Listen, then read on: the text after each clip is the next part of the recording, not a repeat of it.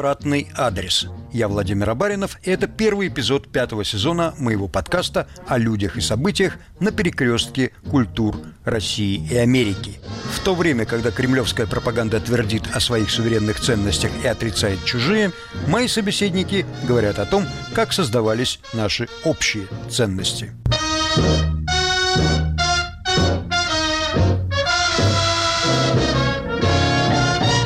Еще год назад российским властям было безразлично, в какой стране живет артист, есть ли у него второе гражданство и что он пишет в Твиттере. Война провела непреодолимую черту между тогда и теперь. Актеры, режиссеры, дирижеры, драматурги, высказавшиеся против войны, оказались теперь иноагентами и предателями, их имена стираются с афиш, их роли вырезаются из фильмов, их собственность в России предлагают конфисковать.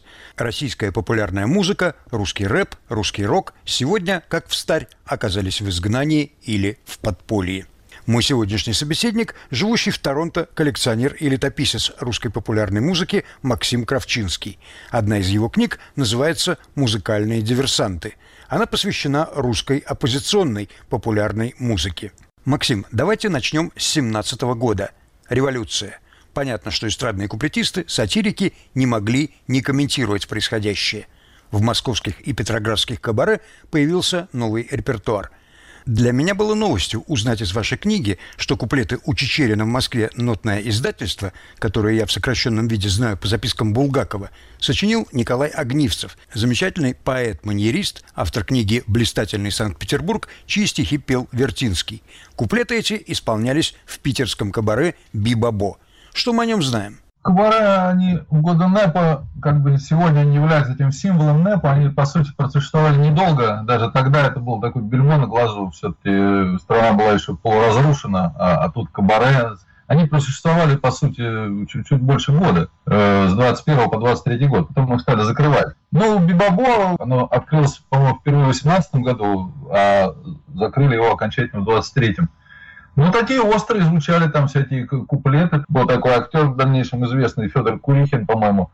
Он пел всякие выпады против новой советской власти, о том, что отсутствует, значит, раньше были городовые, был порядок, теперь их нет, и грабят на каждом углу. Грабят, режут тут и там, отдохнут и снова. Неудобно что-то нам без городового. Ходят слухи на Неве не без доказательства. У Чечерина в Москве нотное издательство нотное издательство, потому что Чечерин был наркомом иностранных дел, рассылал дипломатические ноты. Кстати, мы все прекрасно знаем Федора Курихина. Он снимался в «Веселых ребятах».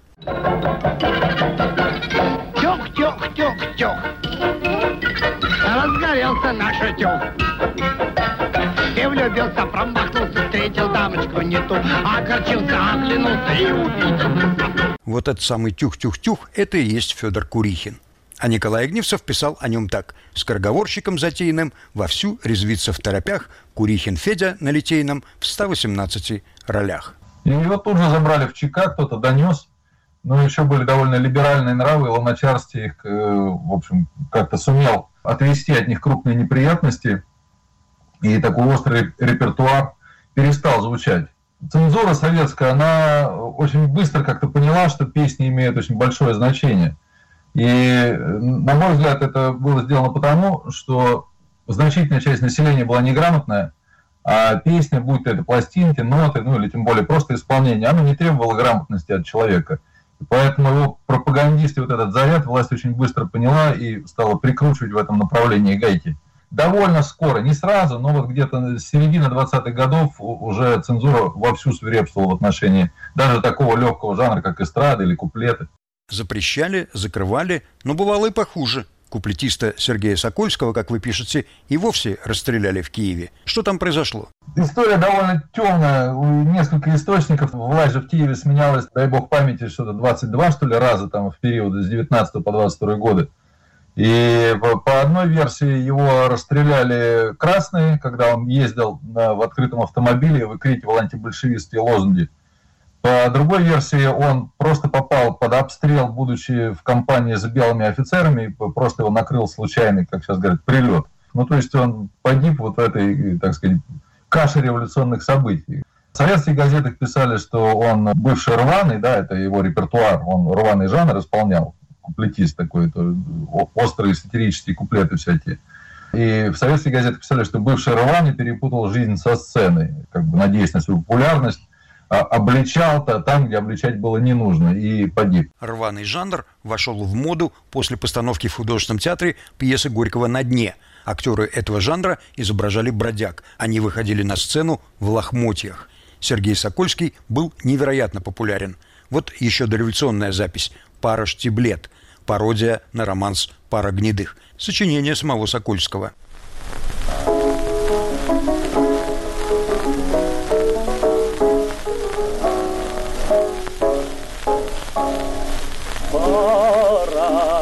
Штиблет позаранку обутых, грязных, оборванных, скверных на вид.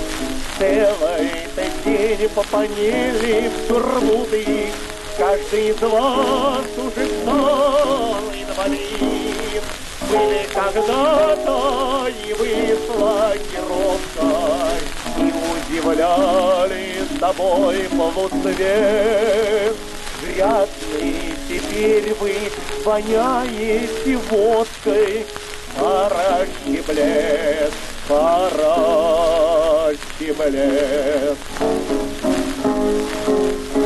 Но до конца обстоятельств его смерти я не знаю. Ну вот, собственно, статья, которая вышла уже в 40-е годы в берлинской газете «Рули», там э, писалось, что в январе 18 года после боев между войсками Украинской Рады и большевистскими бандами под командой Муравьева большевики заняли Киев, и это событие было знаменовано массовыми расстрелами. И вот среди расстрелянных был и Сергей Сокольский. Его вот похоронили на этом старом байковом кладбище в октябре 18 года. И на его могиле почитатели оставили на памятнике такую эпитафию.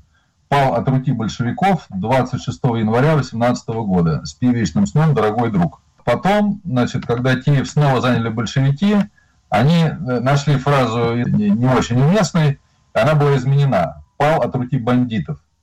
Однако, в общем, такая замена, она тоже выглядела довольно странно, и потом было написано «пал от руки убийц», а потом эпитафию просто вовсе убрали. Пожалуй, самый яркий пример протестной песни первых послереволюционных дней – то, что я должен сказать Александра Вертинского. Она посвящена памяти московских юнкеров, погибших при штурме Кремля большевиками. Вертинский ходил на их похороны и, под впечатлением от них, написал свою песню. Его вызывали по этому поводу в ЧК. Есть такой апокриф, не подтвержденный, правда, никакими источниками, что Вертинский сказал чекистам, «Вы же не можете запретить мне жалеть», на что чекист ответил, «Надо будет и дышать запретим». У меня есть собственные воспоминания, связанные с этой песней – в 1987 году мой друг, режиссер-эстрадник, предложил мне придумать сценарий шоу, в котором смогла бы на легальных основаниях участвовать группа «Аквариум». Команда Гребенщикова была запрещена после Тбилисского рок-фестиваля 80-го года и с тех пор выступала только в клубах и домах культуры. А время было такое – уже гласность, но еще цензура. Что-то уже можно, но чего и сколько – неизвестно. Разрешение мы получили. В маленький зал на Сиреневом бульваре ломилась вся Москва – на первом же концерте Боря спел песню, не предусмотренную программой. Было довольно много споров по поводу какой войны она. Бросьте вы, не бывает разных войн. Войны бывают, когда люди умирают зря. Уж какая это война, когда она была? То, что песня написана в начале века, ничего не значит.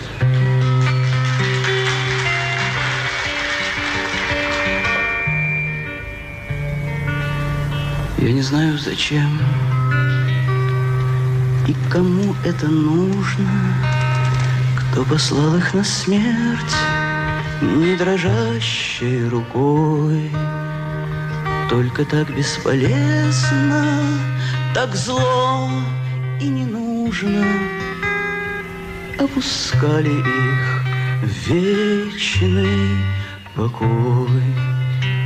Равнодушные зрители молча кутались в шубы, и какая-то женщина с искаженным лицом Целовала покойника в посиневшие губы И швырнула в священника обручальным кольцом.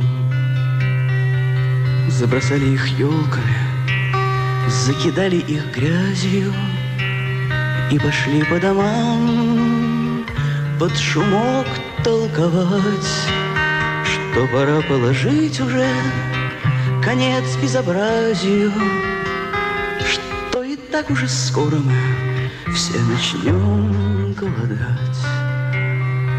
И никто не додумался просто встать на колени и сказать этим мальчикам, что в бездарной стране даже светлые подвиги — это только ступени в бесконечные пропасти к недоступной весне.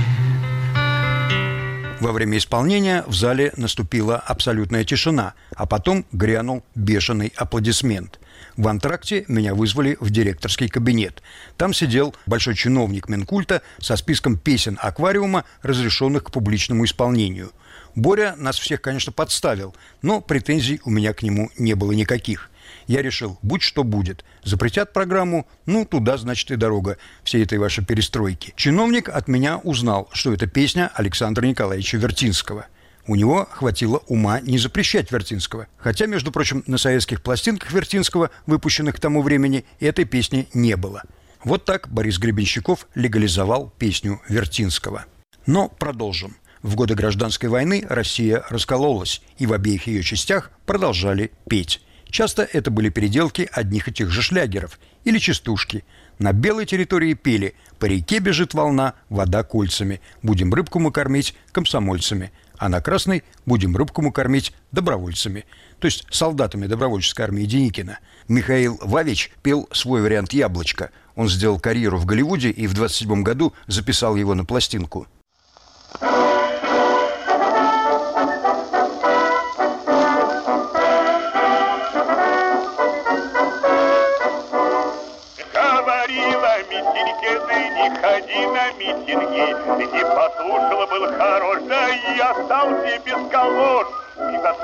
Был хорош, да и остался без калош. Ну, на любителя. В сводках ОГПУ 20-х годов постоянно упоминаются контрреволюционные антисоветские частушки. Их распевают даже школьники – в сводках они не цитируются, но вы, Максим, некоторые опубликовали. Кто их сочинял и как они распространялись? Это были рукописные песенники, как с блатным репертуаром? Я думаю, что частушки просто такой аналог современного твиттера. Ну, они просто разлетались, э, беспризорники их разносили, там, не знаю, уличные торговцы и так далее. Едва ли кто-то бы рисковал, делая из них рукописные песенки в то время, при тотальном дефиците всего чего угодно, там от бумаги до карандашей. Просто вот они вот таким образом жили. Ну, плюс они, конечно, печатались э, в иммигрантских газетах. Но беспризорники не читали иммигрантских газет. Нет, я думаю, что в иммигрантские газеты они как раз попадали из Советской России, долетая. Сочинить частушку, ну, это же довольно просто. У меня нет данных и, и имен, кто их конкретно сочинял, но мне кажется, это как раз тот случай, когда их сочинял народ. И этим все объясняется. Русское эстрадное зарубежье первой волны – это в основном старый дореволюционный репертуар – в Советской России тоже была аполитичная эстрада, и недаром Ассоциация пролетарских музыкантов вела непримиримую войну с цыганщиной, фокстротчиной и так далее, музыкой, которой стало так много в годы НЭПа. Но в зарубежье пели и кое-что другое. Вот, например, «Замело тебя снегом, Россия». Текст написал в 18 году Филарет Чернов, который остался в России и окончил свои дни в 40 году в психиатрической клинике, на музыку его положил Константин фон Штакельберг, начальник придворного оркестра Александра Третьего. Знаменитой она стала в исполнении Надежды Плевицкой.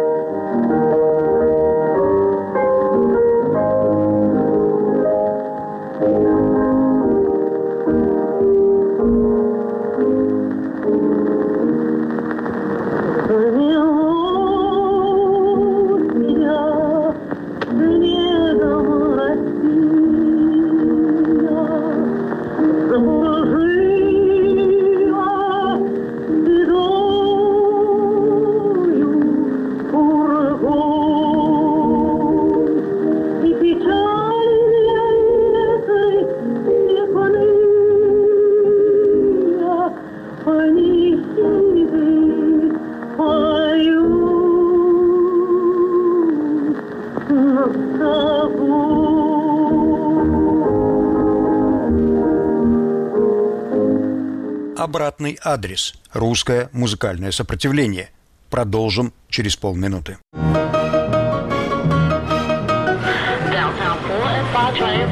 Новый сезон меняет оптику моего подкаста. Генис «Взгляд из Нью-Йорка» станет пристрастным взглядом на Нью-Йорк. Каждая экскурсия этого цикла расскажет о том, что я больше всего люблю в городе, где провел почти полвека, не перестав ему удивляться. Слушайте на привычной для вас подкаст-платформе. Hey,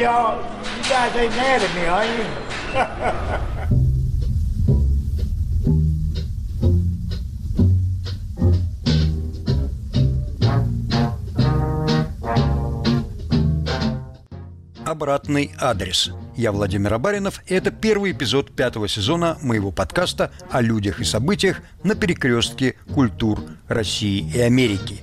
В то время, когда кремлевская пропаганда твердит о своих суверенных ценностях и отрицает чужие, мои собеседники говорят о том, как создавались наши общие ценности.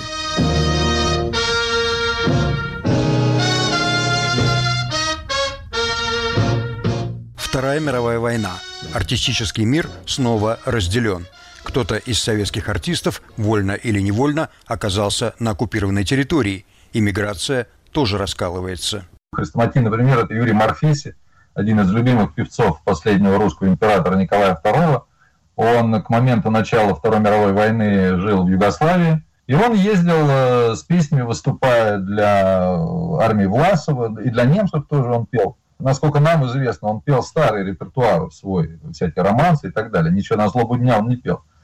Э, был создан, значит, был такой хор Бориса Литковского, и вот там, насколько я могу судить, отдельные солисты этого хора, они записывали по-настоящему уже пропагандистские вещи, причем полностью используя инструмент пропаганды. Они брали хорошо известные народные песни, ну там, скажем, «Чупчик» или «Полны-полна коробушка», и на эти песни они записывали резко антибольшевистские, антисталинские тексты. И это уже тиражировалось на пластинках. И эти записи э, издавались активно в Берлине, они крутились э, по радио. Я думаю, что их уже крутили э, вот эти бригады активной пропаганды на позициях через огромные мегафоны, потому что все эти мелодии были хорошо известны, то есть воспринимались бойцами Красной Армии как родные, и новый текст, он, конечно, делал их легко запоминающимися. То не в поле рожка лышится, не дубравушка шумит, это Сталина голос слышится, он о помощи кричит. Другой пример, это, конечно, Петр Лещенко, да, тоже, наверное, самый известный иммигрант наряду с Вертинским. Его песни, они совершенно были аполитичные, и поэтому, несмотря на формальный запрет ввоза пластинок иммигрантов, они очень активно звучали до войны в Советском Союзе партийная верхушка с удовольствием слушала Фокстрота Лещенко, потому что, как вы заметили, советская эстрада в 30-е годы, она стала уже такой барабанной, как бы много пропагандистских песен, военных песен. Лирика практически ушла в 30-е годы. А песни Лещенко, они вот этот вакуум заполняли. Под них танцевать можно было, в общем, смеяться и так далее. И когда аннексировали э, страны Прибалтики, то одним из первых, что сделали большевики, это они взяли заводы, они взяли матрицы с завода прибалтийских, я не помню, экстрафон, по-моему, там фирма называлась, и стали печатать с этих матриц для партноменклатуры пластинки. Они не поступали в продажу, они выходили с белыми глухими этикетками, и там от руки писали там Петр Лещенко или Вертинский. И все это распределялось вот среди партийной верхушки. Но были ведь и противоположные примеры. Скажем, Анна Марли. Кто она такая? Ну, Анна Марли, Бетулинская настоящая фамилия, представительница первой волны иммиграции. Э, она юной девушкой попала в Париж. И потом она вышла замуж. По-моему, она жила в Лондоне к моменту начала войны. И потом вернулась в Париж и примкнула к движению сопротивления. Она была такой красивой, э, творческой натурой, принимала участие еще до войны в конкурсах красоты, которые в Париже среди иммиграции активно проводились. По-моему, в 1937 году заняла там даже какое-то призовое место не выиграла, правда, да, но, в общем, была заметной такой фигурой. И когда началась война, она примкнула вот к этому резистанцию и стала сочинять песни. И она сочинила вместе с Джозефом Кесселем и Марисом Дрионом гимн французских партизан. За эту песню в дальнейшем генерал Деголь наградил, я не помню, как называется этот высший орден Франции, почетного легиона, по-моему. Да, она, она написала целую серию песен, но вот э, гимн французских партизан, он стал наиболее известен. Ami, entends-tu le vol noir des corbeaux sur nos plaines Amis, entends-tu les cris sourds du pays qu'on enchaîne Oui, partisans, ouvriers et paysans, c'est l'alarme. Ce soir, l'ennemi connaîtra le prix du sang et des larmes. После Второй мировой пришла холодная война. И вот здесь нам уже есть о чем поговорить. Вот здесь уже такая большая история разворачивается, потому что если в первую волну это ну, буквально единица, о ком можно говорить в разрезе музыкальных диверсий, во время Второй мировой войны чуть больше, но тоже, в общем, не так много. Но технологии развиваются, и соответственно, поток этот нарастает. Создается же э, радиостанция, да, для которой мы, собственно говоря, сейчас записываем интервью, тогда она называлась «Освобождение». И там был известный вам Леонид Пылаев, который, наверное, одним из первых стал записывать это, такие песенки, сочинять как бы антисоветские, записывать их на пластинке. Он был диктором «Радио Свободы» и, кстати, и в своих эфирах он исполнял всякие частушки антисоветские, там, про Хрущева и так далее. И записывать пластинки. С него, наверное, все началось. Звякают трамвайные звоночки, Слышится веселый разговор, А в душе тюремные замочки, А в душе тоска, как прокурор. А в душе тюремные замочки, А в душе тоска, как прокурор. Над землей шумят, гудят ракеты, Космонавт в кабине пляшет твист, А в душе тюремные пикеты И тревожный милицейский свист. А в душе тюремные пикеты И тревожный милицейский свист после смерти Сталина потихоньку стали появляться, да, и Галич, там, и Анчаров, и Высоцкий, и Ким, и там же стали звучать такие какие-то сатирические и даже антисоветские выпады. И с этими песнями произошла такая метаморфоза, да, они в Советском Союзе звучали так тихо, как бы на кухне, редко их можно было услышать где-то в полный голос, это скорее исключение там, появления Галича э, в Новосибирске на сцене и так далее. Но они стали проникать на Запад. И вот на Западе эти песни уже их стали издавать на пластинках, их стали перепевать, аранжируя, придавая им новое звучание совершенно. Ну и параллельно, поняв, что как бы пластинка является и песни являются довольно мощным уже инструментом, радиостанции появились, стали появляться и прям подборки таких антисоветских песен. Но, наверное, все-таки пик их пришелся на 70-е годы. И там Советский Союз давал много информационных поводов. Ну, скажем, высылка Солженицына. И там сразу целая серия пластинок появляется на, на эту тему, потому что публикация архипелага ГУЛАГ, интерес мировой общественности ко всей этой истории, и появляется в 1974 году пластинка «Слава Вольного» песни ГУЛАГа. На лицевой стороне конверта вышки и колючая проволока, на обороте портрет Солженицына – с подписью «Самый известный советский заключенный». Пластинка оформлена на английском языке, там тексты на немецком, она в ФРГ была издана, но название пластинки на английском. И западный мир воспринимает это фактически как саундтрек публикации романа «Архипелаг ГУЛАГ». Вслед за ним Дина Верни в Париже пишет э, пластинку, у нас она называется «Блатные песни», но она по-французски называется «Песни узников сибирских лагерей».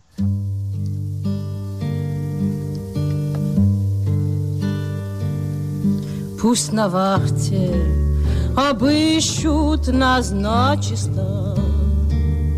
И в барак надзиратель пришел. Мы под звуки гармошки наплачемся И накроем наш свадебный стол.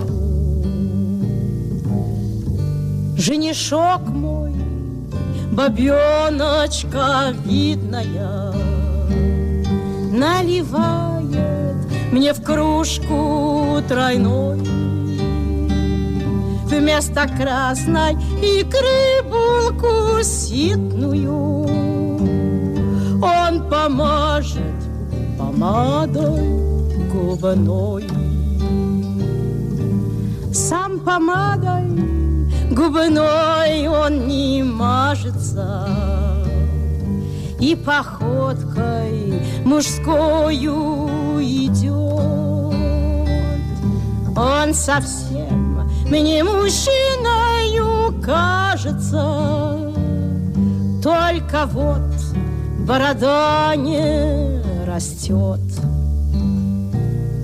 Девки бацают здоровью цыганочку Бабы старые горько кричат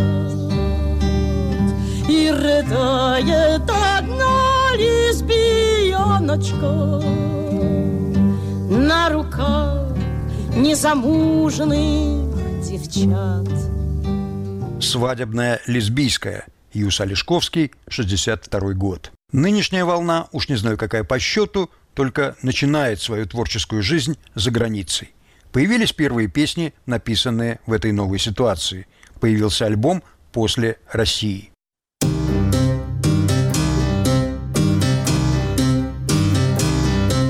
Бывают ночи только лягу В Россию поплывет кровать И вот ведут меня к оврагу Ведут к оврагу убивать Проснусь и в темноте со стула Где спички и часы лежат В глаза, как пристальное дуло Глядит горящий циферблат Но сердце, как бы ты хотела Чтобы это правду было так Россия, звезды, ночь расстрела И весь в черемухе овраг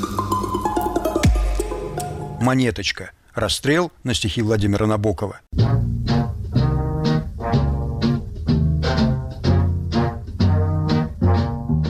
Обратный адрес. Русское музыкальное сопротивление. С нами был коллекционер, историк русской эстрады Максим Кравчинский. Слушайте «Обратный адрес» в эфире «Радио Свобода» вечером по пятницам, начало в 18 часов 5 минут или на удобной для себя подкаст-платформе. thank you